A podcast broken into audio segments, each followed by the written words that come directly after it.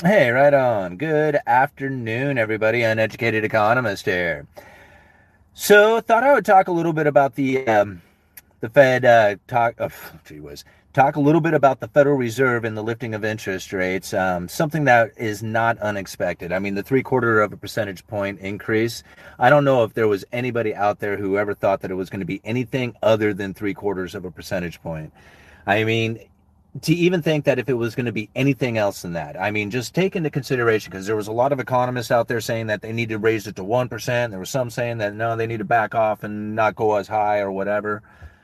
Had the Federal Reserve done anything other than three quarters of a percentage point, they would have freaked the markets out. Already, the markets kind of took the information and didn't really, you know, wasn't really happy with it. You saw the Dow drop, you know, 500 points or whatever it was. Um, I'm not sure what it actually closed out at, but you know, to think about like what it is that the Federal Reserve is doing as opposed to what they are saying, because it was all the information that they were putting out ahead of time, all that jawboning, that credible threats, all the forward guidance. All that stuff is really where the markets started to condition themselves for the rate hikes.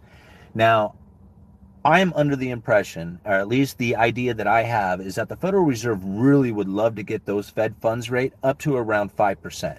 Like if they could hit the 5% mark on the Fed funds rate, they would just think that would be perfect.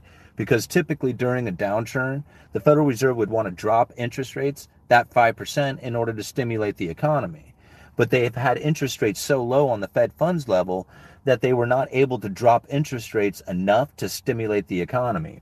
Now, this is something that we really have to think about is the lag between the time that they lift interest rates to the time that it actually starts to affect the economy because there's a there's a definite lag that takes place in there from 6 months to a year. So now we think about like when the Federal Reserve started lifting interest rates, like what was it like just after the new year, right? The new year is when it started. It takes 6 months before we start to feel the effects of that interest rates rising. So that means like sometime in the middle of summer, just a few months ago, we just started to feel the effects of the interest rates rising. Now, what we're going to feel is the pain that continues from this for every interest rate rising, it's going to be six months to a year before we feel the effects of it. So when they lift the interest rates today, we're not going to feel the effects of this interest rate rising for another six months to a year. So think about this for just a little bit. When the Fed stated we are going to raise interest rates, the markets immediately started to react to that information. Now we have the interest rates actually rising. The impact that it takes is going to be a year or six months to a year down the road. So even if the Federal Reserve was to lift interest rates all the way up to the 5% or whatever it was, and then immediately reverse course, you still have a year of impact to the economy that that interest rate will have. You see where I'm kind of getting at? So right now we have the Federal Reserve talking about lifting of interest rates and then wanting to see like be data dependent on what's going to be coming into the future. So they're not going to give you that forward guidance anymore. They're not going to get the markets to condition themselves for what is going to come, like they have been doing. Now, I am still under the impression that we're probably going to see like three quarters of a percent increases coming to the Fed funds level because they want to increase that interest rate, that Fed funds, as fast as possible, so that by the time those int- those increases have impacted the economy, they could be in a position to say, okay, now we can be, you know, lowering the interest rates again. If they took time to do this and they slowly tried to increase the rates, they would impact the economy. They would have to reverse course before they ever got the interest rates up to that 5% that they were shooting for. Does that kind of make sense? Like they have to hurry up and do it before it impacts the economy because by the time it impacts the economy, they won't be able to lift interest rates anymore and they would have to reverse course. So that's why they're doing it so dramatically, so fast, is to try and hurry up and do it before it starts creating the recession in which that they need to reverse course. Now, of course, it isn't going to be like all the past recessions where, you know, as soon as you have like this downturn, the Federal Reserve immediately starts stepping in with like you know stimulus programs and stuff, or you know stimulated behavior coming from the monetary policy. This time around, it's not going to be like that. They're going to keep interest rates elevated for an extended period of time to make up for the average inflation, right? Because inflation had run low for so long and then it spiked and then it ran extra hot for extra long for an extended period of time they're going to let those interest rates run high for a while until they get the average inflation down to that 2% target. And since we don't know how to figure out average inflation, it's pretty much arbitrary to the Federal Reserve. Okay, what are you guys talking about? uh, so, how many of you cowards will still file taxes? Um, yeah, I imagine most. you are wrong about what? All right. Hey, Crystal, that's my sister. How you doing? All right, like the video. Yes, please. Anybody who is coming into the video, please hit that like button. The uh, YouTube algorithm will grab a hold of the video, start sending it out there for more people to join in, and anytime we can get more people in the comment section, the better. All right. Hey, all nighter. Good to see you here. I'm here. We can start now. Yes, absolutely. We can start now that all nighter is here. I Powell mentioned housing correction today. What exactly do you? Oh, Jay Powell. Okay. Mentioned housing correction today. What exactly do you think he meant? To be honest with you, I've been at work all day, so I haven't had a really good chance to go and listen or read up on most of the stuff that is coming out from the Federal Reserve right now. So I really don't have an um, opinion yet on the you know statement that he had made. I'll read up a little bit on that tomorrow, maybe do a video on that one. So sorry I don't have a little bit more for you, but like I said, I just got off of work, so. um, they are also dropping 95 billion a month with quantitative tightening. Also, it is going to be better for the Fed because they will have more room to decline the rates when the recession starts. Yeah, and that that's really what I think it was all about was trying to that's why they did it so aggressively. They weren't trying to fight inflation. They wanted that inflation scenario. They wanted it hot. They wanted it heavy so they could do that aggressive Fed lifting of the Fed funds rate. If they tried to do it slow, if they tried to be like, you know, methodical about it, saying, well, maybe we'll be depend- dependent on, they would never, ever even remotely get the Fed funds level to that 5%. They would, they wouldn't get there. They would, you know, who knows how far they would be able to get it if they tried to do the quarter point, like the, the, what were they calling it? Um, autopilot, where they were doing 20, uh, quarter percentage point every quarter and it was just like really slow and the markets hated it. So by the time they got it up to like what was it around 3% or something 3.5% they had to reverse course because the markets were just too pissed and the economy was downturning and horrible way of going about it. The fed putting the brakes and i don't i shouldn't say a horrible way of going about it not like i know. It's like it's not me to decide what the fed should be doing. It's just more of how i should react and how I should deal with my life according to what I feel the Fed is going to do. All right, the Fed putting the brakes on for a longer amount of time will cause a greater amount of corporate default and layoffs for an extended period of time. It will. And that's like part of their plan. They really want those layoffs. They the Federal Reserve and I understand that a lot of people will probably discredit the Phillips curve and all that other stuff that goes along with it. The Federal Reserve doesn't. Okay. So you might be able to like say, hey, I'm not using these particular indicators anymore because they've been discredited. The Federal Reserve still uses them, and they're the ones who are in charge of the monetary policy. So it's not up to us to decide what it is that is the accurate way of looking at things. We have to look at things the way the Fed does and then try to decide whether or not the Federal Reserve is going to behave in a particular fashion so then we can conduct ourselves. Now, the Federal Reserve looks at wages they look at wages as the inflation indicator. Right? There's a lot of them out there, but wages is one of them. And if wages continue to go up, this is input costs going into all production and services and everything else that's out there, which causes prices to go up. If they could cap those wages, they can cap the input costs coming from those wages going into the products and services. And in fact, they can actually reverse a lot of it too by getting people to take lower wages. They aren't able to spend as much into the economy. Without spending as much into the economy, there's less transactions, and less transactions is money velocity, and money velocity slows down. Then the economy slows down, and so does the inflation that goes along with it. The only way to get products to move again through the system is to drop prices, and that's the deflationary scenario that people are worried about. As the problem with lower wages spirals the less transactions that are out there. All right. Um, anyone else notice home prices are double what they were in 2019? Yeah, even the price of the home that I purchased, which is less, I mean, I purchased it less than a year ago. I mean, it's going on a year next month. Wow, it's been a year already. Can you believe that, guys? All right. Um, but even since then, the price of the home on Zillow estimate. Now, I know, of course, a lot of people will argue with that one, but it's the one that the indicator I was using is up almost a hundred thousand dollars from last year. Like the damn house was going up like eight, nine, ten thousand dollars a month. It was just ridiculous from the time that I bought it last year. So even if you took a hundred thousand dollars off the price tag of this house or the Zillow estimate of this house, it would be back to what I paid for last year. It's just ridiculous. These house prices are way had moved way, way too much, especially in areas like where I'm living.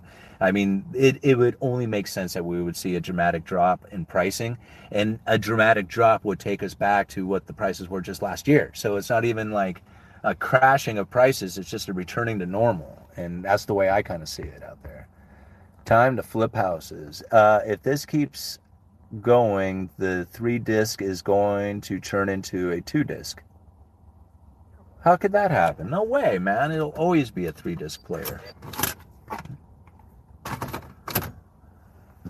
All right. Glad you got some equity for a margin. Yeah. I mean, I am too. I mean, they made me put a bunch of money down on it because I had that damn foreclosure within the last five years of purchasing this this house. Like I thought that foreclosure was older than that, but apparently it wasn't. So anyway, they're like, nope, you don't get the typical good time, you know, easy mortgages. You have to come up with ten thousand or not ten thousand, a hell of a lot more than ten thousand. You have to come up with ten percent down on my house, and that was like everything I had. Um, so yeah, um, it's nice to have a little bit of equity in the house. And if it does happen to have a significant downturn, I won't go underwater. Well, I hope I won't go underwater like I did on my previous home because then you're stuck. You can't even sell the house for what you owe on it. And when you can't make the payments, it drains everything out of you. And then you end up like with a lost decade, like I did.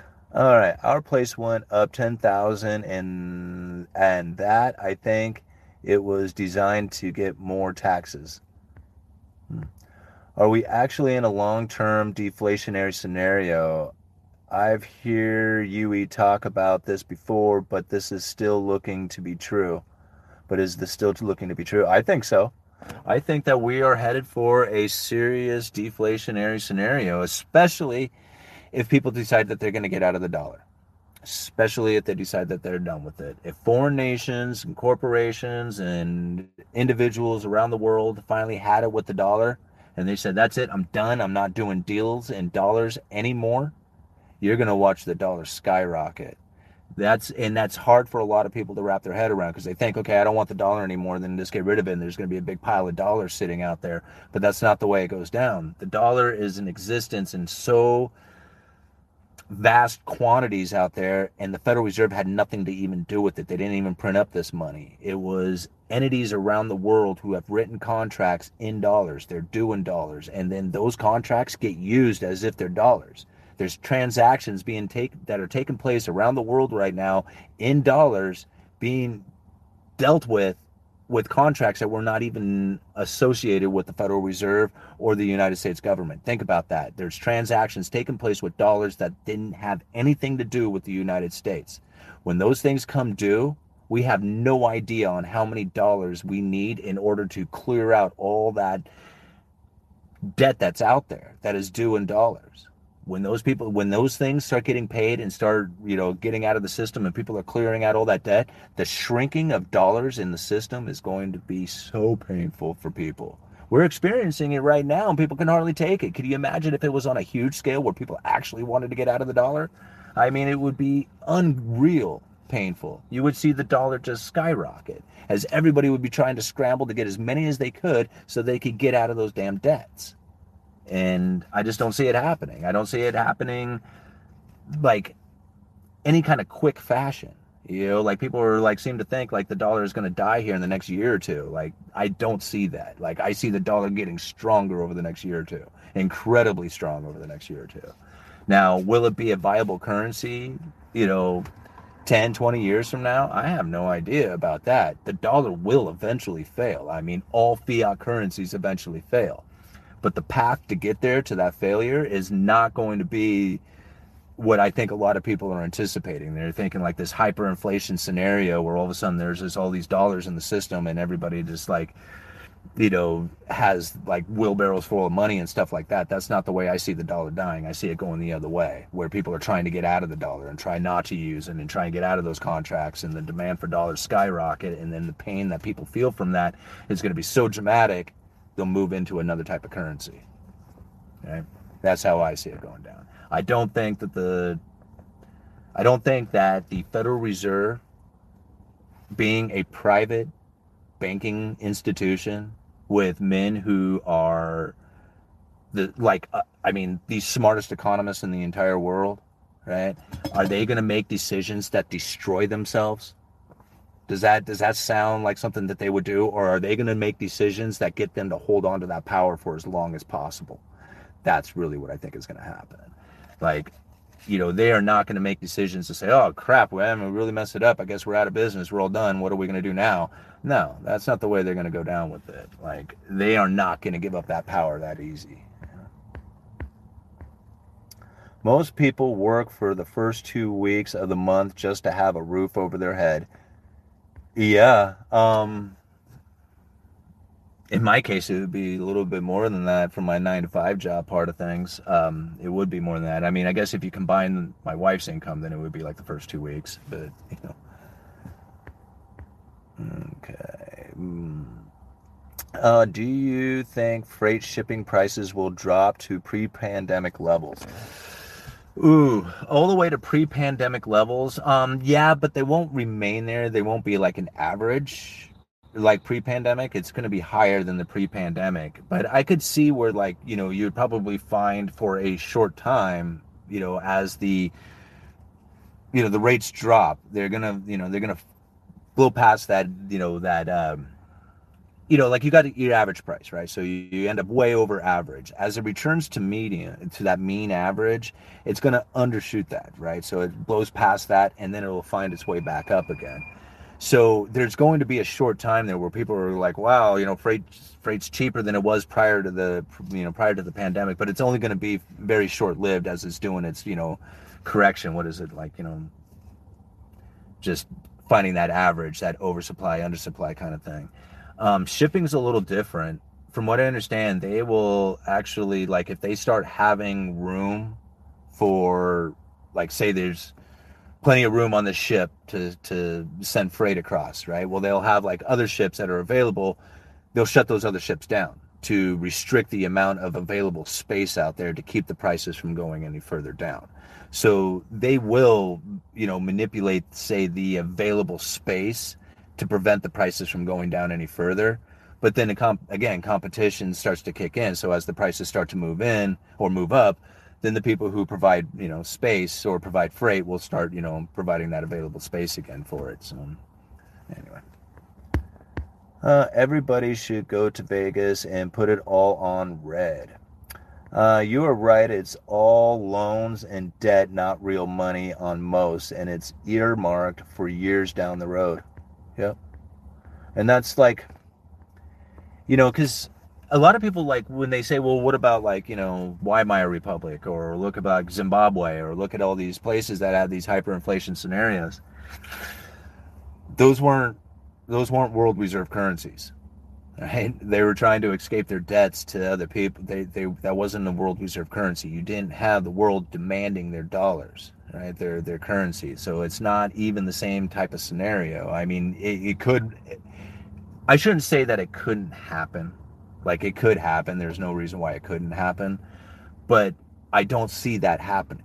Like that's not the scenario that I I find c- taking place. Like a lot of people said that that's what's going to take place. Like that's what they believe that the Federal Reserve, money printer go bird, dollar go bye bye, all this other stuff. I mean, you saw all the talk about that.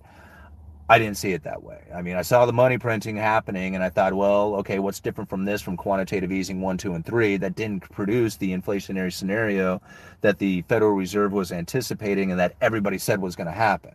Like, I mean, I was I was right there with them. Quantitative easing was going to cause a hyperinflation scenario. I was dumping all my money into silver. I watched silver in 2011 run up to 50 bucks an ounce. I thought, man, this is it. This is what's happening, you know? And then it all went the other way. And so when quantitative easing kicked in again and everybody says this is going to be a hyperinflation scenario, I thought, no, I don't think so. Right? I'm not going to fall for it again. You know, I could. I'm just saying I'm not going to believe it right off just because money printer go burr. You know? Yes, more accumulation for crypto. All right, Sunny Crack Beats is correct. King Dollar. All right. How long does it take usually for gold to pick up steam when the market crashes?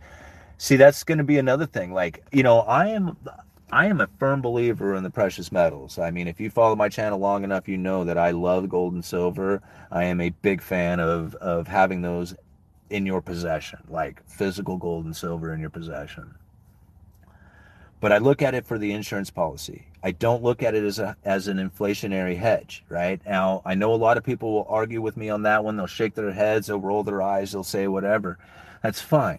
Like throughout history, you could probably say that since I started buying silver in 2008, 7, 8, I have never, ever, once, ever had it protect me from inflation. Not once. In fact, I've never found a time that I could actually profit from it, except for a very short time during 2011. Right? There was there was a short time in there that I could have sold all my silver and profited from it. Now, I still look at silver as a very useful thing to buy not because I'm going to try and protect my wealth, which it would do, right? I mean, that's what it does. But I'm not necessarily trying to protect my wealth or try to increase my wealth. I'm using it as an insurance policy. In a sense, it does protect my wealth, but it's not necessarily to protect all my wealth. It's so that I have something outside of that third party, away from the banking system, away from anybody out there who says, I'm sorry, but the phone doesn't ring and the app doesn't work and we're not answering our door like I don't have to worry about any of that stuff if you have physical gold and silver in your possession. That's the only reason why I have it. Protecting myself from inflation, it didn't work, right? I I tried. I mean, I want to say that it does, right? I I mean intuitively it's it seems like it should, but it's never done that for me, not once, okay? So I don't use it as an as a protection from inflation. Now, I could see a scenario in which that the dollar and gold could could rise together. Like, I mean, literally, you could see the dollar grow stronger and gold go up in price, you know, according to the dollar, which is something that you typically would not see happen. But when we have such fear taking place around the globe, like with the dollar, right? People don't like the dollar. They want to get out of the dollar. The BRICS nations are trying to set up a, a system to get away from the dollar. So people don't like the dollar. Well, what do you like? Do you like the BRICS? Do you like Russia and China? You want to go and get in some of their currency? That's good stuff, right? I mean, who the hell would want to be in that thing? So if you don't like the dollar, where are you going to go? There's no place to go except for gold. So if we have that real scenario where people are saying, okay, that's it, I'm done, I'm out of the dollar, where are you going to go? You're going to go to gold. So as the dollar starts to lose its appeal and people are trying to get out of it and the dollar strengthens because you're going to have less contracts out there providing those dollars to be used as currency and the demand for dollars as they pay off this debt is going to destroy dollars, the dollar is going to grow stronger. People hate the dollar, they love gold, they're going to get into gold at the same time. The dollar and the gold will go rise together. I mean, it is a very likely scenario that it could happen. I just saw a super chat. What's going on there? Right on Chen MD 411. Thank you so much for the $2. What do you think will be capitulation event?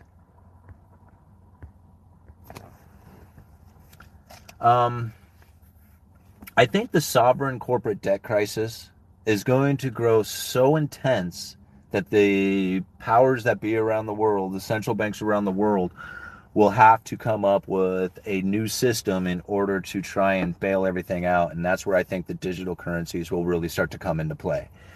So I think it's going to be a sovereign corporate debt crisis. I don't think it'll necessarily be a single event like a boom 9/11 kind of thing. I think it's going to be like this long kind of grind into it and then it gets to a point where like hey, we can't seem to get this stuff out of it, you know, we're in bad shape we're going to need to start tokenizing everything and pull everything into a digital currency and start pulling cash out of the system. And that way we can take interest rates into negative territory and stimulate the economy again. Like it's going to be something similar to that. I don't know exactly how it's going to play out, but. All right, the physical gold is in Russia and China, but the price is kidnapped in London and US. Yeah. Well, that's something you have to think about. Like you know, that's very true. Like China and Russia are loaded up on gold. Why? Because they know, right? They know that, you know, this exact scenario is going to happen. Don't think that, you know, that these two nations don't want dollars, right? They want to get out of the dollar because they want a system that they don't have this manipulation from the United States, you know, holding it over their head and stuff. Like they would love to get out of that, but they know that there's really no other place to be except for the dollar and gold. That's why they get into it, right? dollar's a pain in the ass. It, they, you know, United States hurts them with it, and then gold is like, like real honest money. You can't do anything. Like, you, no country can control that. You know, I mean, they can control the price, but they can't control the possession and the the ownership and the real value of it. All right. Uh, not unless you're in a real fundamental projects, buddy. Everyone has their own opinion, but hey, who know everything could go to zero. I see ple- plebs will remain plebs. Plebs. How do you say plebs? All right. Boggles my mind why anyone would listen to this guy is why you lost your country. Hey, thanks, Eric. Man, I totally appreciate you here listening to me and joining in on the conversation. All right. What is what is real? You live in that car? Nope. I don't live in this car, but I paid $500 for this car and I can afford to buy any car I want, but I choose to drive a $500 car so that I can afford to drive any car that I want that I don't want. Well, I do want it, but I don't buy it. Uh, can't imagine a gas station accepting gold for payment unless you're greeted with shotguns and get a very unfair trade. Okay, um, you're right. They're not going to accept gold. That's a very good. That's very, very right. You can't. You can't go down to the gas station. You can't spend your crypto. You can't spend gold, right? But that's not necessarily true. Like if you're willing to take on a third-party risk to it, then you could deposit your gold into institutions that will hand you a debit card. And as you run your debit card, yes, you are spending dollars with the store, but your account is withdrawing gold or crypto, right? So there is ways that you can store your wealth in gold. But to me, that's that's not the point of gold and silver. Gold and silver is an insurance policy to be away from that third party.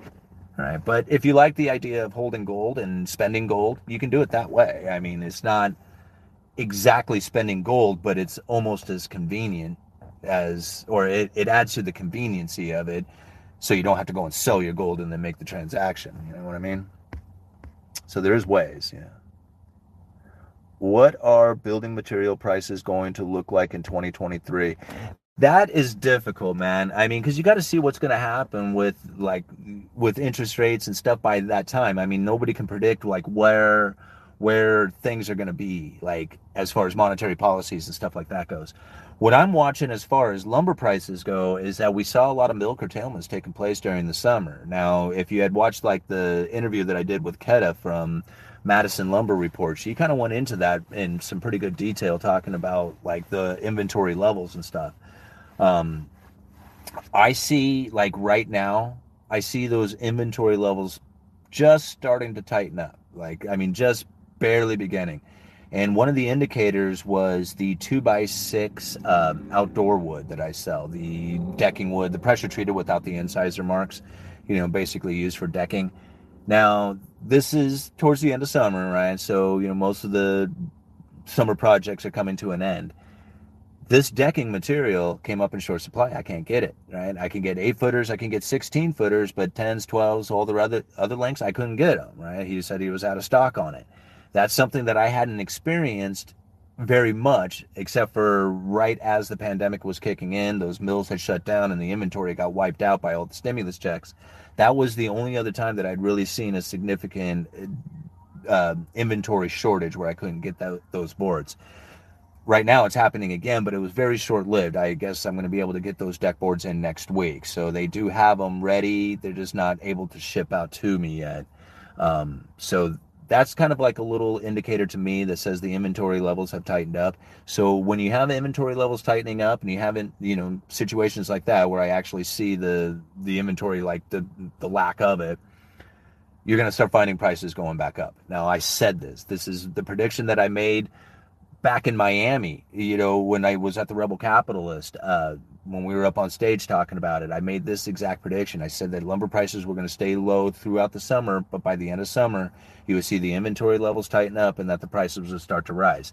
So we're going to go into winter and we're going to see lumber future prices moving back up. And again, this is during a time that most people would not anticipate it. You wouldn't anticipate lumber prices dropping into the summer and you wouldn't necessarily anticipate them moving up into the winter. But that's what we're going to experience. And um, as far as 2023 goes, I don't know. Like, let's get a little closer to that, and um, and we'll we'll see what what happens there. I'll I'll make my predictions then. But as of right now, that's where I see it. Like, we're going to see lumber prices moving, and they're not going to move up dramatically. Like, because it's going to be wintertime. It's going to be slow slow part of the season.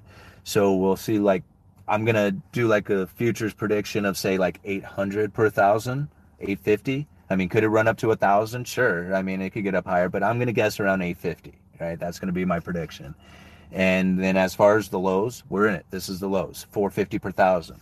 Um, from this point on, like the new normal, once we do find that equilibrium, which is probably going to take a couple of years, you're probably going to be looking at 650 per thousand being a new normal, 500 to 650 per thousand. Um, you know, 500 on the low, 800 on the high, 650 in the middle, somewhere in there. Anyway, that's the lumber update video. Um, what do you think of my plan to buy a house with silver at the peak of the silver market and bottom of the housing crash in the next few years? Well, I think if you, I mean, if you got a strategy like that going, I say stick to your strategy. No, I mean, and be confident with it. Know what you're doing. Don't just guess. Just say, I'm going to take a guess and a shot in the dark and hope this works. I mean, be logical with your decisions on the house that you're picking and the in the you know the timing of your sell and your silver, especially if you have physical and you're not doing like you know ETF trades where you can like you know say do some day, day trading or something like that. So if you've got like a bulk of silver and you're looking to sell that, man, be tight, tight, be vigilant on that market so that you can time it best. And I mean, I personally probably wouldn't try to time the market on a single sell. I I'm a dollar cost average kind of guy. So even when it comes to selling something off, I would probably dollar cost average that one as well. Like, you know, you start reaching that number that you like, start selling little pieces of it off, you know, and if it goes up, sell a little bit more. If it goes up, sell a little bit more, and then you can get like your average sell off going that way. But um I think that's a good idea. I mean, there there should come a time in the future where silver starts to really move up in price. I mean, you think about it, we are less than 50% of the all time high of $50. There is so much room for silver to move. I mean, if you want to invest in something, silver should be it. There's very little downside risk. I'm not an investor in silver, right? I save in silver, it's my insurance policy. But I mean, shit, you look out there and you see so many things that have downside risk to them, especially like things like real estate. You know, you look at silver, silver has very little downside risk, you know. So I have a lot of confidence dumping money into silver.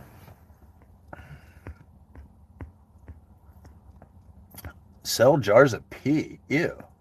Good lord, man. All right. Oregon is rated one of the worst states to be in during a recession. Lucky us. Yeah, I can believe that. What would you like to see happen in the state to improve that ranking? Um, I don't know. What's the worst part about it? Is it the jobs loss? Is it the cost of living? I mean, what's the what?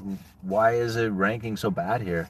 To be honest, I see a lot of. Um, I mean, I don't want to put it all on like the liberal nation or whatever, but Bleeding Hearts have really done a number to this place, and you know, even even some of like the Bleeding Hearts are starting to get fed up with some of the you know situations that are taking place here.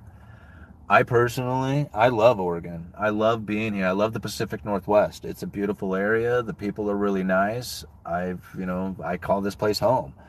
But um, as far as like why it's ranking so low during a recession, I don't know. Maybe I need to live in another state to try and understand why it would be so much better to be someplace other than Oregon. But um, I don't know. I mean, I would guess it's probably because of some of the massive liberal behaviors that we have around here and not allowing people to fail properly and then be able to have a position in which that they could actually rise again. Like they it's so difficult on everything right? It's difficult to get off the streets. It's difficult to make it. It's difficult to pay rent. It's difficult to get good wages you know?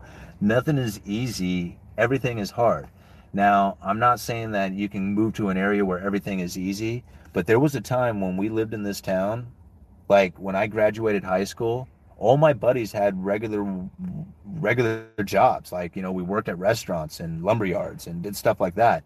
We could afford apartments. We could afford to live. That can't happen anymore. What happened here? Why is that the case right? So regular nine to five jobs can't can't cut it in this area anymore. And you know it's just a sad state to be in so yeah a lot of people have to go to find uh, easier places to be all right. Wow. 745 of you up in here. Hey, go hit the like button. There's only 255 likes right now. 700 of you up in here hitting that like button. We'll definitely get a lot more people up in here and commenting. All right. Uh, let's see here. Born in Dallas, raised in Westport, and partied in Seaside. Oregon rules. Yeah, Seaside's a lot of fun during the summer. You get a lot of people out there, and um, everybody's having a good time. When do you predict contractor pricing will start to drop? When do you think contractor pricing will start to drop? Like as far as like how much it costs to build a house? Probably not going to see a whole lot of that. I mean, you know, I I think about it like you might see a little bit as people are, you know, maybe trying to I just don't see how contractor pricing is going to drop right now. Like, I mean, maybe on spec homes, stuff that they're trying to move so that they can just at least get out from underneath to get the money, get the cash flow coming in. But there's a lack of permit issuance right now, and there is a slowdown in starts. That is going to create a gap in production, very much like what's take had taken place in lumber, what's going to take place in all like the inventory for like Target and Walmart. That gap in production for homes, new homes, is going to leave a depleted inventory at some point. Now, I know that's kind of hard to see right now because all this inventory is constantly building up inside of the market, but at some point, that's going to stop and the prices are going to stop falling, right? And when that happens, right, you're probably going to have a lot of inventory on the market and not a lot of builders eager to build into that. So that's not going to leave a lot of new construction happening. And that's the gap in production that I'm talking about once that inventory starts to clear out, the building homes is going to start becoming more popular again, right? As you're able to either predict that the prices are going to continue to go up or know that as le- at least that you're not going to end up selling the house for less than what you had thought because, you know, home prices continue to fall. So I just that's kind of what I see happening right now is that, you know, that that gap in production that's going to take place that's going to leave a depleted inventory at some point in the future you know but until then you're going to see prices drop and then we'll find that happen. How far and how much it's going to be difficult to say. I don't know. Um, inflation and dropping demand will make corporations and people stop wasting money on stupid things. It is a good idea to get into marketing. Yeah, I can see that. I mean, during the recession, they, you know, it's basically called trimming the fat. You get rid of all the excess, you know, all the dead weight. The people who weren't, you know, performing, you know, they get laid off. The production that isn't profitable, it stops. All the things that were lagging and dragging get cut down to the leanest it could possibly be. And then from that point on, you start to rebuild. So. UE, maybe do a collab with some single men like myself. We are the exact same age, but I've seen a huge turnaround in the male female dynamics in a tra- drastic fashion in the social media online dating area.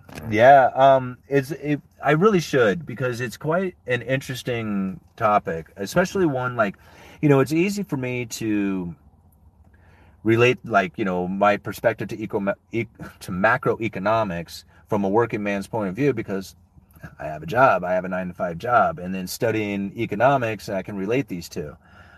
But when it comes to being single, like I've been with my wife since I was 18 years old. Like I've never been single, not in my entire life. So I don't even like, like I don't even know like how would that look, right? Now my brother, he is single and he's been single his whole life. He's a little older than me, and he and he really enjoys. Well, I don't know if he's still enjoying it, but you know, for most of his life, he seemed to really enjoy that single life. So I do have that perspective coming from him, anyway.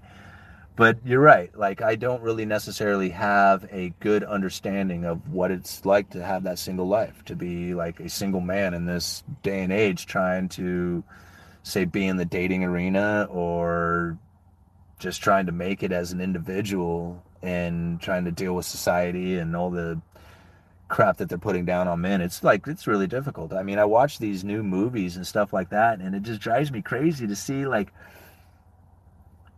you know, to see like, I mean, you know, I explained this the other day in the video, you know, and I don't know how we we should move back into interest rates, but when I was a kid, all movies were pretty much the same way, right? You know, you had like the superhero guy, you know, you had like the prize, which was usually a woman who needed to be saved, and that was the prize for doing it. And, you know, she was real thankful, and he got beat up along the way. And, you know, that was like how movies went. Like, but that's not the way they go now. Like you can't have this man being like, you know, working his ass off trying to save a woman. That's like, oh, can't have that. That's not the prize. That's not a prize. You can't have her as a prize. That's a sick way of looking at things, you know. And I'm like, no, that's the way like history has done it, right? You know, that's what men do. Like they go and they battle and then they provide for a woman. That's like their goal. But somehow that's whole change now, and that's not the way it's supposed to be. So I don't know. I'm still trying to figure all that out. All right. Um, thanks for the streams. I work for a hedge fund in New York City, and it's been a rough market for most of the traders these days. Well, thank you very much, Kurt, for being here. I really appreciate that. Uh, that what has worked. Oh, he must be talking. Oh, not just talking to somebody, I guess. None of us understand how fiat really works. No, and that is so true. Um, you know, a lot of people don't realize how fiat works. It's still there's still people like I mean, I have conversations with people trying to explain to them that there's that gold doesn't back the currency. Like a lot of people still think that there's gold backing to our currency and you know trying to explain that to him like no it's just it's it's not. It's just it's all based off of debt. And that if all the debts were paid the government debts student loan debts credit card debts house loan debts all those all those debts were gone the dollar would cease to exist. And then then, then their mind's like really blown. Like they have like they can't even concept it either after that. And they're like never mind. I'm just going to go back to believing that gold backs the dollar. It's easier. And that's literally what people do. Like they like ah, i can't figure it out. Never mind and so they don't even try. And um, it's probably best that they don't. I mean, I guess you know that they shouldn't because somebody was actually mentioned in a comment the other day saying, you know, just like Henry Ford, if the people understood the banking system, there would be revolution by morning. You know, I think it's better that people like us understand it and we can take advantage of the of the situation. You know, make the Federal Reserve our our tool like i mean I, I, don't know how else to describe it. Like people like want to point the finger at the fed and say they're the reason for all our problems and i look at the federal reserve and say how can i you know benefit from their decisions and from their policy makings yeah. All right. Uh nope just loves each of us a good man. I don't know who the steward is talking to but cool. Love the chat. Thanks. Um